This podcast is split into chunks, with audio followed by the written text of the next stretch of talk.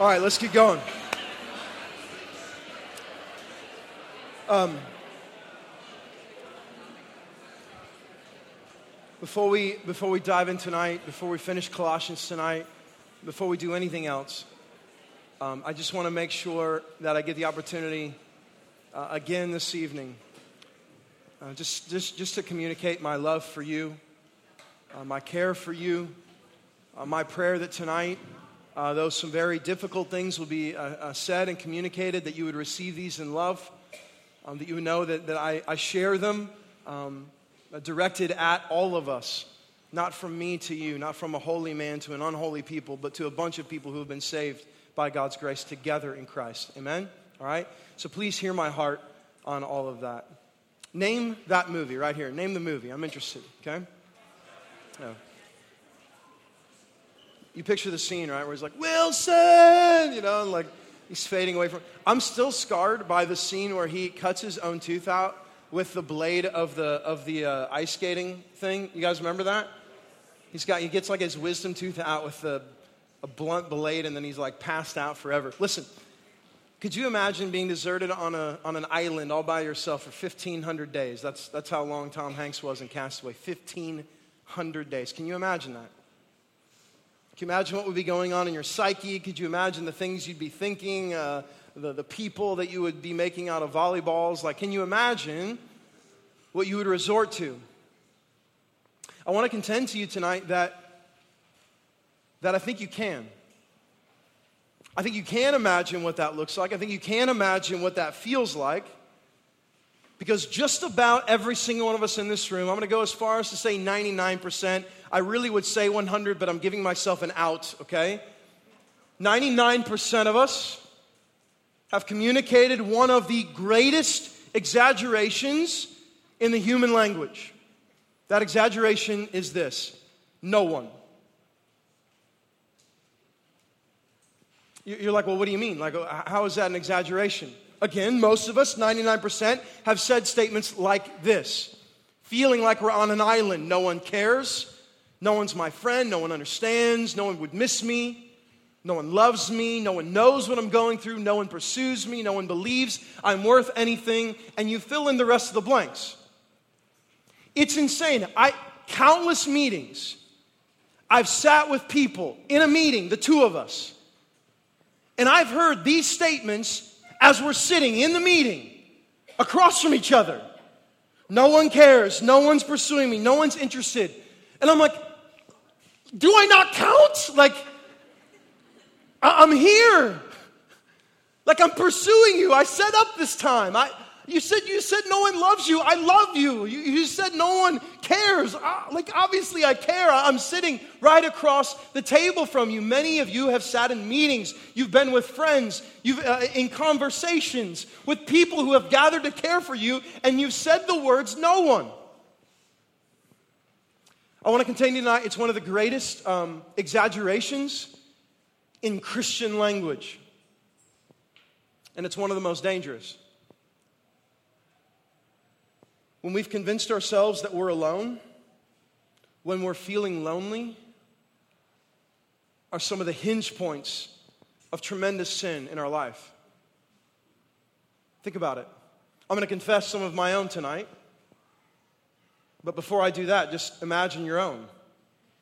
You've convinced yourselves of these statements, you believe these things, you've said it so many times that it's now completely in your dome. That's right, nobody. There is no one on this earth that gives a darn about my life. And the moment you begin to believe that, isolate yourself, put yourself on an island, it's some of the most devastating things that I've done. I mean, this is the prompting of suicide. I've shared with you guys before, I had to preach a 13 year old suicide. A 13 year old who had hung himself, believing these things. Uh, some of you have suicide in your family. Some of you have, have had suicidal thoughts, and they've been birthed, uh, birthed from things like this. Uh, others of you have, in the name of these things, have uh, self harmed.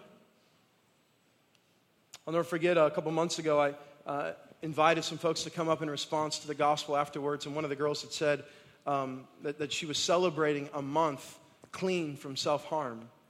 that she had gone for months and months and months of consistent cutting. And I know many of you think that that was maybe in the, uh, uh, you know, a 2000s thing. It's still happening because people believe this. And maybe your situation and your story isn't as um, tragic, or you're not, well, I haven't contemplated suicide, but maybe it's a completely attempted to rob your joy. Maybe it's affected your relationships, whatever it may be tonight. I want to ask God to purge us of this tonight. Are you ready for this? I want to believe that tonight God can kill the exaggeration of no one. And interestingly enough, as the text is so beautiful, he's going to do it through the end of Colossians. You're like, Mark, how in the world does the end of Colossians connect with this principle? Can I show you? Open your Bibles to Colossians chapter 4. The end of a journey. We're going to spend our summer in next book, uh, the book of Philippians. That's where we'll be all, all summer long. Um, excited about that, anxious for that. Um, we're going to move a little bit of a, of a quicker pace. It'll only take us like 11 weeks to get through four chapters, uh, versus Colossians took us uh, nearly uh, 17 years for the same amount of time. Um, so let's read this Colossians 4, verse 7 to 18. Let's read it holistically and let's begin to hypothesize about why this theory of no one is battled or embattled from Colossians chapter 4. Here we go. Tychicus, verse 7, will tell you all about my activities. He is a beloved brother and a faithful minister and fellow servant in the Lord, verse 8. I've sent him to you for this very purpose, that you may know how we are and that he may encourage your hearts. And with him, uh, uh, uh, uh, excuse me, Onesimus, I want to pronounce that right, and with him, Onesimus, our faithful and beloved brother, who is one of you. They will tell uh, you of everything that has taken place here. Uh, verse 10 Aristarchus, my fellow prisoner, greets you, and Mark, the cousin of Barnabas, concerning whom you have received instructions. If he comes to you, welcome him. 11 And Jesus, who is uh, called Justus, not to be confused. You're like, did he come back already? Did we miss it? No, different Jesus who is also called Justus.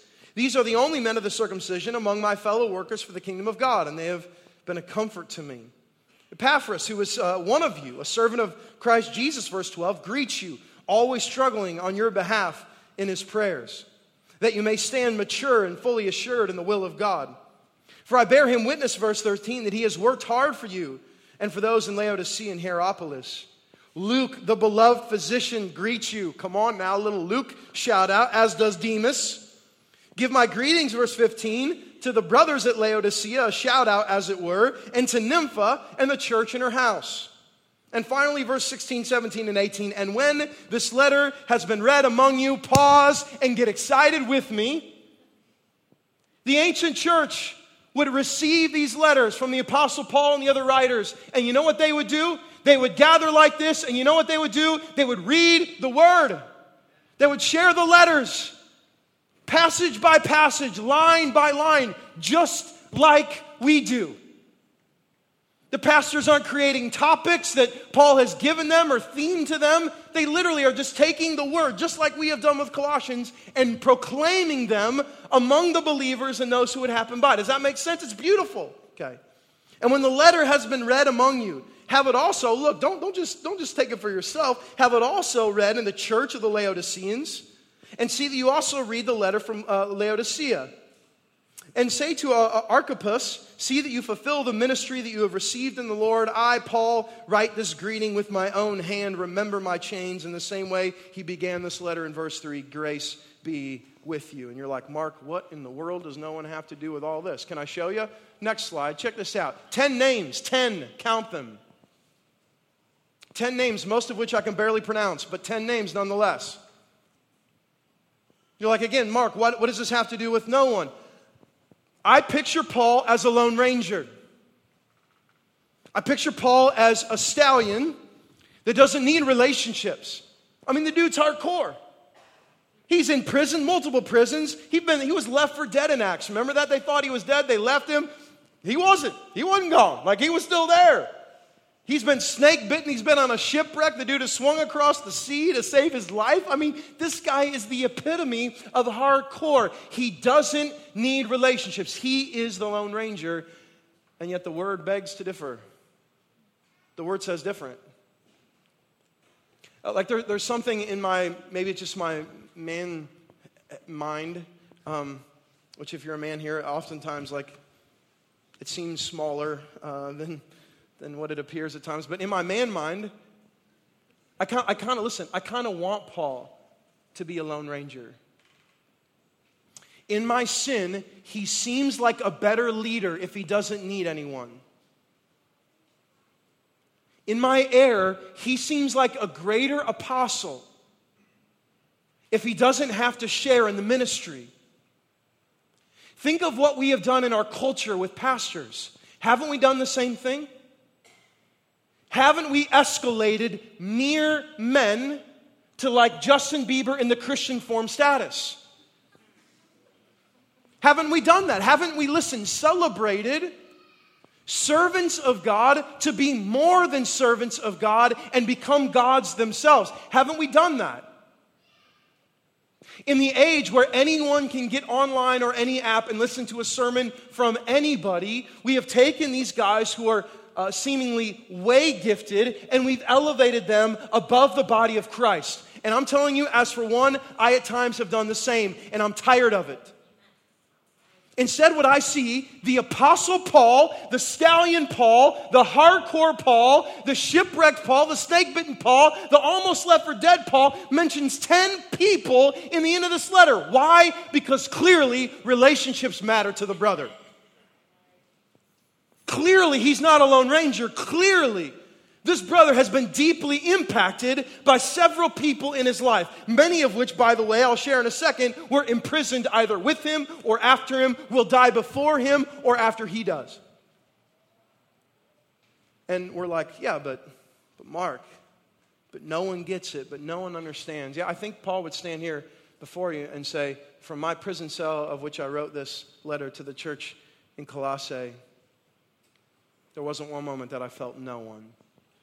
So, just out of curiosity and for fun, let's go through these names and let me like let me share where these guys come from and uh, one female as well in, his, in this all right? So so look in your scriptures again. Let's begin in verse 7 okay? Uh, verse 7 tychicus will tell you about my activities.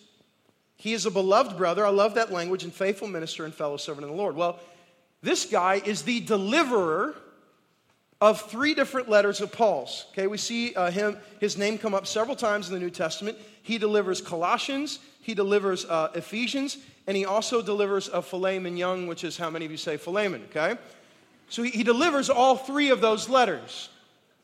So when Paul says in verse 7, he is a beloved brother and he's going to tell you about my activities, how can he tell you about Paul's activities? It's because he has seen Paul, he's grabbed the letters, and then he's gone and delivered them. He's a huge player in the New Testament. Verse, uh, verse 8 I have sent him to you for this very purpose, that you may know how we are, and that he may encourage your hearts. It's interesting, right? Because Paul never went to Colossae, he never, never was there. Again, I reiterate to you the same thing I've said over and over through this letter. Isn't it incredible the heart of Paul for people that he's never met, but he desires and longs for them to not just hear the gospel and not just respond to the gospel, but clearly because of the letter, live in the gospel. Never seen them. Like, can't put faces with names. And yet he says, hey, this brother, he's going to tell you about our activities. And with him, verse 9, Onesimus, our faithful and beloved brother, who is, look at this, one of you. Well, this brother was a, for lack of a better term, was a runaway slave.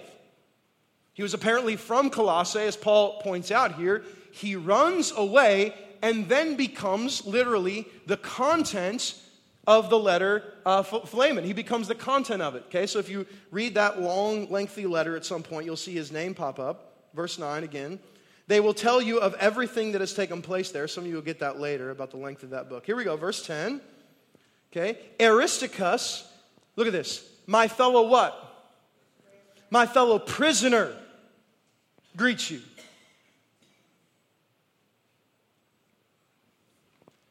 I have to imagine that there's something so bonding about brothers who are on a common cause for the person of Christ and then end with the same fate. And we may say, well, well that's, that's kind of depressing.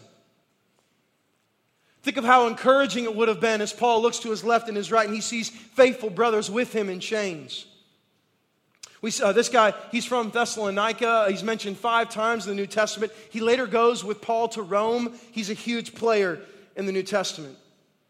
Now, look at what happens here. Really interesting note in the middle of verse 10. And Mark, the cousin of Barnabas. Well, many of you guys have heard of Barnabas. And for some of you that were here many years ago through our study of, of Acts, maybe you remember Mark. Check this out crazy story. In Acts chapter 13, Paul's first missionary journey, guess who Paul goes out on the, on the missionary trip with? Barnabas and his cousin John Mark. As we taught through Acts, we said Barnabas and cousin John Mark are kind of close because they're cousins. Well, what happens is, listen, what happens is for whatever reason, John Mark bails. Okay? in that missionary trip, he gets tired, he gets weary, he gets scared. Whatever happens, he bails. Paul don't like that, no, like he doesn't like it. And so on the second missionary trip, Barnabas is like, hey, like, let's roll with John Mark. Paul's like, I don't think so. Like, remember the first trip? He bailed. He cost us time and resources, and most importantly, the gospel. He's not rolling. But what happens? Look at how he talks about Mark. And Mark, the cousin of Barnabas, concerning whom you have received instructions, if he comes to you, what does the word say? Come on, welcome him. Apparently, reconciliation has happened. Isn't that incredible? Apparently, maybe the wayward, even we could say, John Mark, the guy who, who maybe got a little bit scared, maybe went back with his tail between his legs. Apparently, relationally, something good has happened. And I love that picture of Paul too. He's not too prideful, not too arrogant to reconcile with those. And again, when we picture an epic leader, we picture a guy who's like, oh, you're out, forget you, I'll never care about you again. Not the case. Okay, John Mark, then we have uh, the person of Barnabas there. I don't talk about him uh, here because he's just mentioned by name, not specifically. Let's go on to Jesus, verse 11. And Jesus, who is called Justus. I wish, that, I wish there was a better buildup here. This is his only mention in the, in the New Testament. I wish there was some epic story and he carried on the name. We don't know that. The thing we do know, because the word tells us, Captain Obvious of Captain Obvious School, is he was a Jew. Look at this, verse 11. There are only the men of the circumcision among my fellow workers for the kingdom of God, for they have been a comfort to me. So, what I can say about Jesus, in both cases, they were Jews. Verse 12, here we go. Thank you. I studied long and hard at non seminary for that. Here we go, verse 12. Epaphras, who was one of you, a servant of Christ Jesus, and what's the language there? Greets you. Well, we described in the early parts of our journey through uh, Colossians that Epaphras was the guy who heard the gospel when Paul was in Ephesus, and he hears the gospel in Ephesus, and he goes to Colossae and he preaches. So, my contention to you is that he was the church planter, or at least the lead evangelist, because Paul never went. And now apparently Epaphras is either back with Paul, has had some communion with Paul, maybe he's left to greet Paul, we're not sure. But he says, Look, it, you know, he's one of you, and, and he greets you. He's a servant of God, always struggling, the verse says, on your behalf in his prayers, that you may stand mature and fully assured in all the will of God. Which I just want to pause and take a little break and encourage you with this. Why is it that most believers as they watch the salvation of others get disinterested in discipleship. I feel like this is really the way I was trained growing up. Get them saved. Get them saved. Give them a big high five, a big, you know, whap on the back, tell them blessings and good luck, and then leave them to their own devices. That apparently isn't the heart of the early apostles, and I would even say in particular here, certainly not the heart of Epaphras. Let me read this again. He's always struggling on your behalf, middle of verse 12, in his what? In his prayers, that you may stand what? Mature and fully assured in all the will of God. He's interested in the discipleship, the growth, let's say this way, in the sanctification of the believers that he preached the gospel to. That's why we embrace so much here, not just the calling to discipleship, not just the understanding of discipleship, we embrace shepherding so dearly here in this church. We don't, I don't, want to be a communicator of the gospel and then say, hey, good luck, everyone. No, we want to shepherd hearts here. Journey with people through their stories, toil with people in prayer. Because sanctification and growth in Christ is not just a beautiful thing, but it is our reality in God's plan through the Holy Spirit. Beautiful stuff. Verse 13 For I bear him witness that he has worked hard for you and for those in Laodicea and in Hierapolis. What does that mean? Epaphras didn't just go to Colossae and throw it down, he also went to some of the neighboring cities. Isn't that cool? He hears the gospel, and maybe he spent some time with Paul, and then he just goes and fires the laser all over the place for the glory of God. Like he gets fired up. We don't even see that he was necessarily discipled for a long period of time. He gets the word put in him by the Holy Spirit, and he goes for it. Incredible. Verse 14 Luke, the beloved physician, greets you. Isn't it interesting to note that Paul and Luke were, uh, how to say it, uh, they were homies, they were friends, they were I don't know what, they were good friends, okay? Uh, Luke wrote a third of the length of the New Testament. He wrote the Gospel of Luke, well done, right? and he also wrote uh, Acts, okay? He was a physician and he was a writer, clearly. And apparently, him and uh, Paul had good relationship. Luke, the physician, meets you. And then, interesting, as does Demas. I want to point out something here. In a 1 Timothy, it's noted that Demas has become a lover of the world. One of the most frustrating things about discipleship and pouring into others is when you pour in and you pour in and you pour in and invest, and it appears like the fruit is genuine, and then they turn their back on the gospel. At this point in time, when Paul writes this letter, Demas was a fellow brother in Christ, it seemed. But 1 Timothy uh, in chapter 4 notes that Demas became a lover of the world, that he negated Christ and went after his own devices. I want to encourage you because I've experienced this firsthand. I've discipled, in particular, uh, one gentleman many, many years ago who I poured in, invested, spent time with, talked about God's word, held his hand, wept with him over sin, like just was in it together and he turned his back on the gospel, and it just reminded me yet again I don't save and I don't sanctify. So, can we collectively right now just, just take this? If one of Paul's companions walked away from the Lord, I think that should free us to embrace the doctrine that God saves and that God sanctifies. That's it. We get a beautiful opportunity to be carriers of the gospel of Christ, to be ministers of reconciliation, 1 Corinthians calls us, we get that opportunity. And if people turn their back and run away, listen, we pray and we plead that they will turn back around, repent, and come to the Lord. But my friends, it is not our responsibility to see their salvation through. So be free from that. Because I know right now some of you are burdened by disciples who have run or ran, or kids who have run or ran. Ask God to do a mighty work in them. That's what happened to Demas. Verse 15 Give my greetings to the brothers at Laodicea and to Nympha and the church in her house, only mentioned here. Isn't that cool? I love this. We, we pointed this out earlier. Isn't it incredible to know the early church met in homes? Okay, we're welcoming back uh, tonight some good friends of ours, uh, missionaries in East Asia. Okay, Josh and Ashley Johns, you're going to get a chance to say hi to them later. It's incredible. In churches in that area of the world, guess where they have to meet? In homes. Why? It's illegal not to. If people find out about those churches, I mean, they shut them down. People can die in the early uh, beings. That's why we embrace so much what happens on Sundays here in Lot Families. The church in home, celebrating, ceasing, and, and enjoying the person of Christ. Finally, verse 16. And when this letter has been read among you, have it also read in the church of the Laodiceans, and see uh, that you also read the letter in Laodicea. And to uh, Archippus, see that, you're, see that you fulfill the ministry that you have received from the Lord. This is uh, only, only one of two mentions in the scripture. And like I said earlier, verse 18, I, Paul, write this greeting with my own hand. Remember my chains, both the chains in his slavery to Christ, his chains physically in prison. And he says, as he began, Grace be with you. And so you're like, okay, Mark, um, that seems like a really interesting way to end the letter. Like you would think like he would like, like hit his punch. Like you would, you would think like when he, when he said uh, that he's the image of the invisible God and the firstborn over all creation, for by him all things were created in heaven on right. You would think that what he said in, in Colossians 1, uh, verse 15, that he would like end with that, bring it home. And instead, what does he do? Name after name after name. Next slide. It's this image of, of Paul and all of these relationships.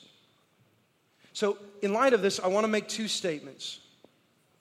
As I make this, these two statements, I'm asking for vulnerability from you as I will be vulnerable. Let's make statement number one and see what happens.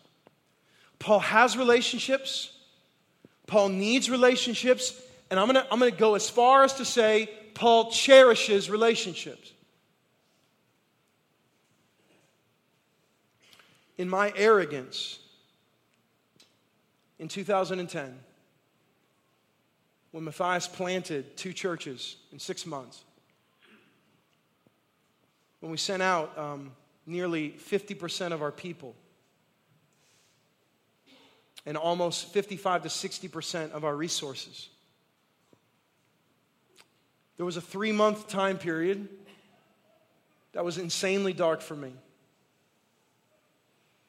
The issue isn't that the period was dark. The issue that, the issue that I had about my arrogance in that time is that I acted like it wasn't. I knew I had to lead well. I knew I had to um, protect the body. I knew I had um, outwardly to, to, um, to point us to Christ. I knew all these things, but in my heart, I convinced myself that everyone had abandoned me. I convinced myself that I was alone. I convinced myself that these guys that we had raised for the glory of Christ to plant churches, that now they were gone, that our relationships were done. I began to convince myself that, yeah, like maybe relationships don't matter. I can fight through this. I can be the leader that God wants me to be with no one. And even though there were brothers around me asking me the hard questions, and even though there were uh, um, uh, a wife who deeply cared about me, for three months I fought through and believed the lie. In that same dark period of time, uh, I've shared before that I, I put my family in harm's way financially. Uh, we uh, went through a season where a lot of medical issues were coming up. And I started putting uh, church expenses and all of that medical debt on credit cards in that same period of time.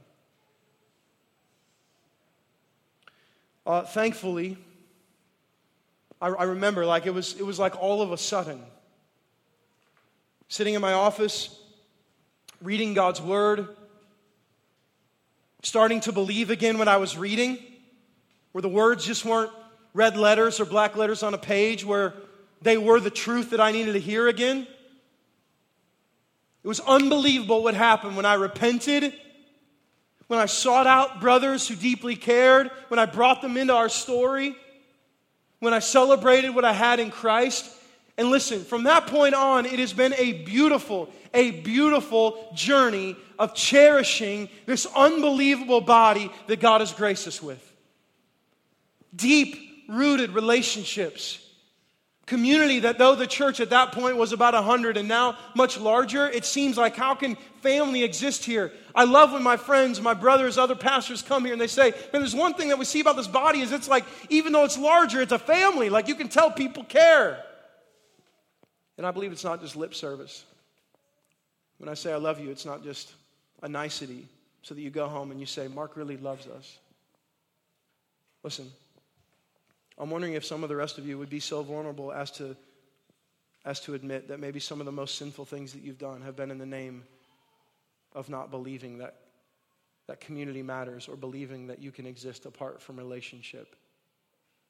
There's some of you in here that are cherishing the arrogance of being the Lone Ranger. I want to remind you what uh, in Genesis the first thing was that wasn't right, and it wasn't good for man to be alone. Isn't it awesome to see a leader as epically gifted as Paul, who clearly needs community? I want to invite you into that. Okay, so many of you have distanced yourself in fear, of, listen, in fear of being found out. Can I share with you my experience? I just shared with you um, financial sin.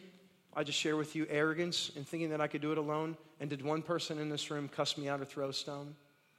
No.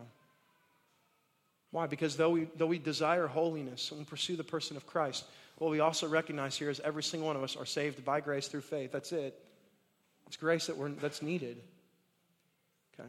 And so I want to invite uh, invite you into that. Some of you are fearful of being known. You're like, if they found that out, if I sat in a lot family and they heard about this sin, can I encourage you? It hasn't happened here.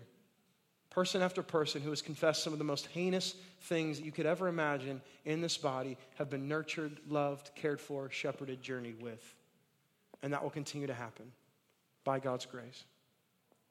Relationships are a beautiful thing, right? And clearly, this leader, Paul, embraces it, cherishes it, sees it. So I'm wondering uh, tonight if you maybe maybe it's been like dark places of your heart. You just haven't been able to be like, yeah, I was lonely. And that's why pornography entered in. Or that's why the affair. Or that's why the alcohol. Or that's why the food, whatever it is. Okay? Now, the second thing, check this out. The second statement I'll make is this doing mission by yourself so that your gifts can be displayed in an effort to exalt your name is a murderous attempt on the body of Christ. Lest this not be our story, right, church? That we would exalt man or woman. That any of us would desire to serve by ourselves so that people could see that we're strong. So that in that three month time period, people could, you know, scratch my back and say, Oh, Mark, you're leading us so well in a difficult time. Mark, you're doing a phenomenal job. Mark, keep up. No, it's in our weakness He's made strong. Pride comes before the fall, He's come to exalt the humble. My friends, what if we were purged of the desire of our gifts to be seen so that our name would be made great? And what if instead we cherish the body of Christ that we get to serve with? The reason why I bring this up now is Paul could have very easily given himself a whole bunch of credit. Oh, yeah, and uh, why don't you? Uh, yeah, Demas says what's up to. Demas also said that I'm pretty much the best apostle in, uh, in, in you know, Lower Asia. And, you know, uh, Archippus, or that name I can't pronounce, yeah, he says he sends his greetings too. And he also wants to make sure you guys know that my hands are bleeding by being in these chains because I'm so hardcore of a follower of Christ that I'm in prison for Jesus. He could have done all of that. Instead, what does he say? This person is a fellow brother. This person is a fellow brother. This person is an encourager. Please greet this person. He passes, he extends, he welcomes in.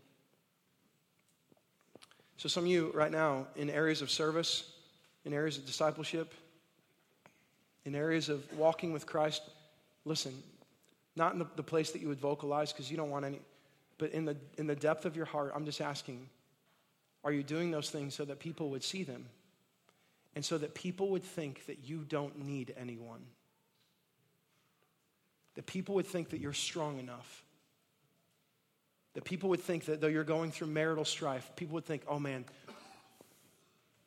Man, they're, they're, man, they're such a rock. You know what I desire? I think about this all the time with my children. I want my kids, though I fail often at this, I want them to see that daddy is incapable of surviving on his own. He is not even close to being Superman, and it is clear that he is fully reliant on something else. And I pray ultimately they understand that that's Christ. Isn't that incredible about what Paul does here at the end of this letter? And you may say, well, but he says, remember my chains. He's asking for prayer. He's asking for, listen, remember that this is my reality. That's not an arrogance issue, it's a truth issue. All right. Colossians has been incredible. It's taught us many things.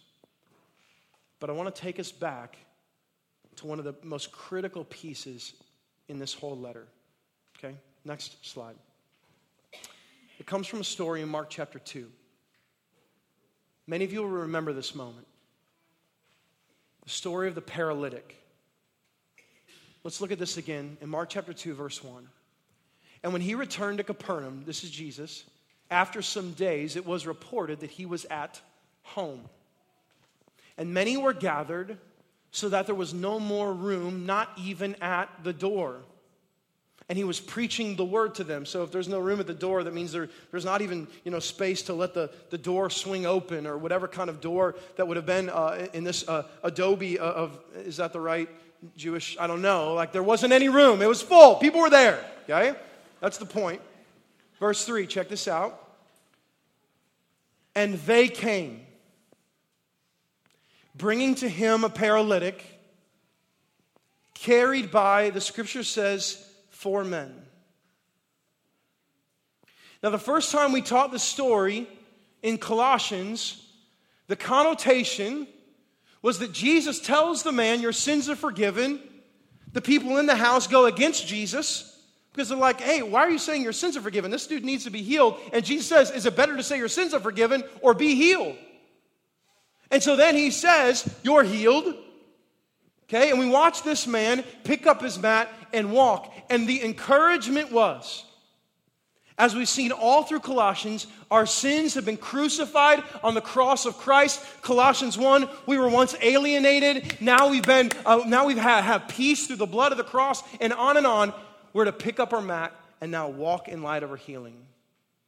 We're now seeing through a different lens. That's how we taught it. That's really the, been the premise of Colossians. But I want to look at a different piece of the story now. And when they could not get near him because of the crowd, they removed the roof above him. Now, this isn't shingles.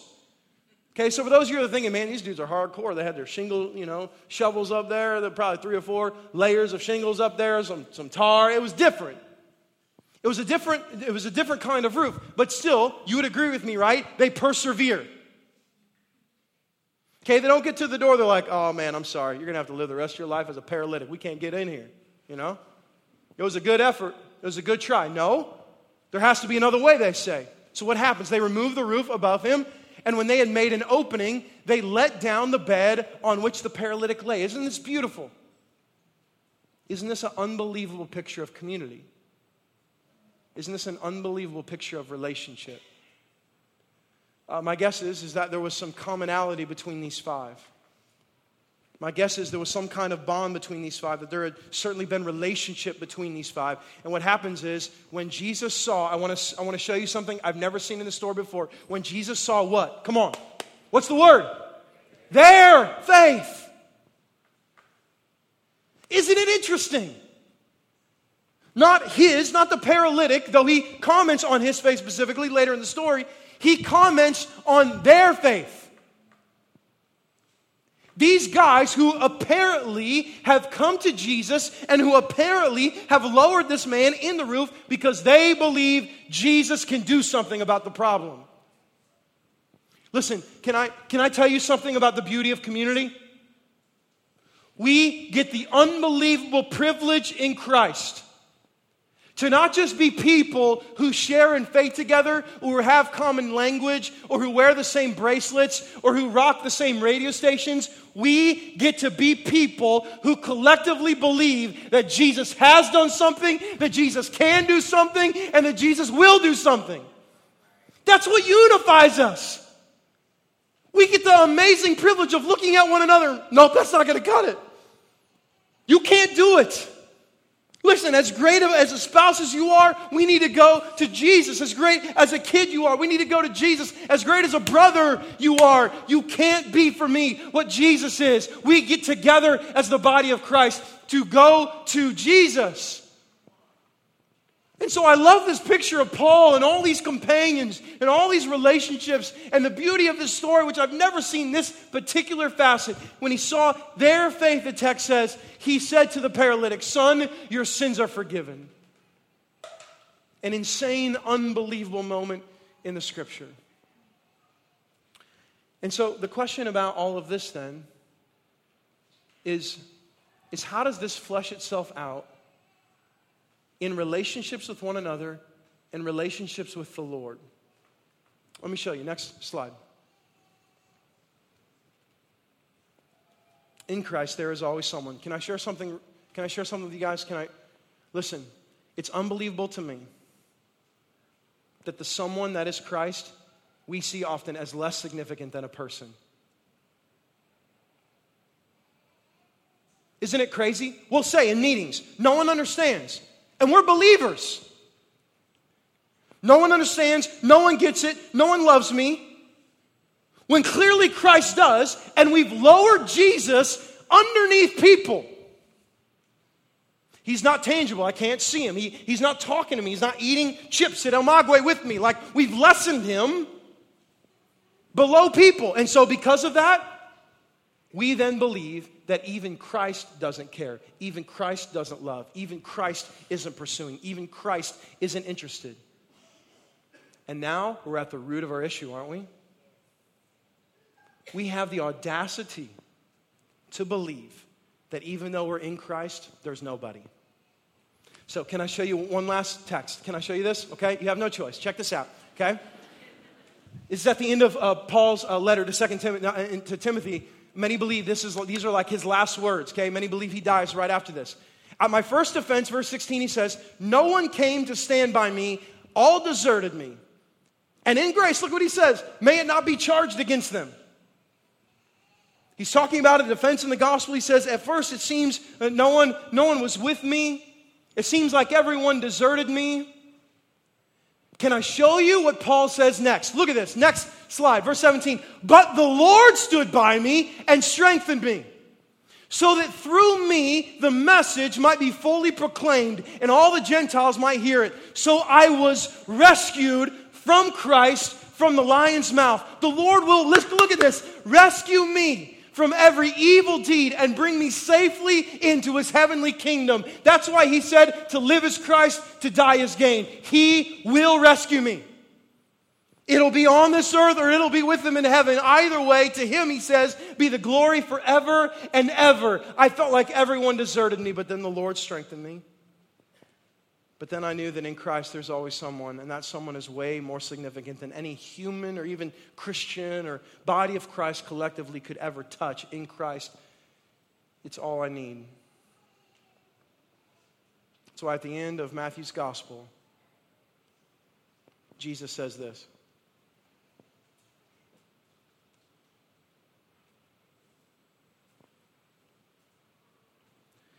You never see any of the apostles you never see any of the apostles in Acts or in any Paul's letters asking where Jesus is. As much as they struggled with it, as much as they battled it in their heart when he was there, Peter's like, Don't go. That's when Jesus said, Get behind me, Satan. As much as they uh, struggled with him leaving internally, they never ask again once they see the resurrected Christ. Why? Because they know in the Spirit Christ was with them. You don't say, see Paul saying, no, where's Jesus at? No, he knows he is with him. He knows he's not alone. He knows that he will never live one more day having to live or believe no one. And, um, and that's how some of you feel tonight. Uh, some of you feel right now, in this very second, that no one at all is interested. Some of you are having thoughts of suicide, of worth. And you're believing that no one cares. Some of you just had a, a, a friendship or relationship completely break down. And you're believing right now. No one understands. Listen, what if we in Christ what if we, as the church, what if we, as people who have been deeply impacted by the gospel, what if we believed that there was always someone? And what if we believed that that someone was way more significant than any person? What if we believed that we were never alone? Think about it. What if the lonely thoughts didn't creep in our minds? What if the devastating realities that happen in those lonely moments never crept into our hearts? What if that was our reality? Let me tell you what would happen freedom. The, the, the loss of self loathing, the arrogance of just looking inside would be gone. We would be free to look at others and to serve others and to love Christ fully. That's our opportunity. We get the one thing that anyone outside of Christ longs for. They're lonely and they want connection, and you and I have it in Christ. So if you've walked in this room and you've never experienced communion with God through Christ, let me tell you, you don't have to wait another second. You don't have to wait one more minute. The scripture says anyone who confesses the Lord Jesus will be saved. Confess with your mouth and believe in your heart that He's not just a teacher, but that He's Savior, that He's Lord and He's King. Confess that believe that and receive grace and unity and community tonight. And for the rest of us in Jesus, we have a chance tonight to come to the table, to share in this meal that is a representation of our communion with Christ.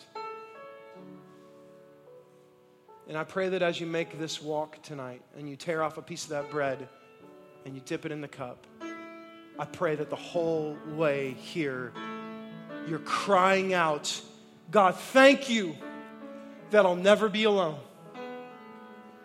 Thank you, I'll never be on an island. Thank you, God, that I'll never be isolated. And I would ask that you would pray, that you'll believe it. Let's stand, and when God leads, respond in this meal.